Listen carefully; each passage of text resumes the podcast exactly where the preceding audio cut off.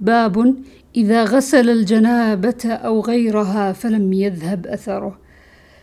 عن عمرو بن ميمون قال سمعت سليمان بن يسار في الثوب تصيبه الجنابة. قال قالت عائشة كنت أغسله من ثوب رسول الله صلى الله عليه وسلم ثم يخرج إلى الصلاة وأثر الغسل فيه بقع الماء.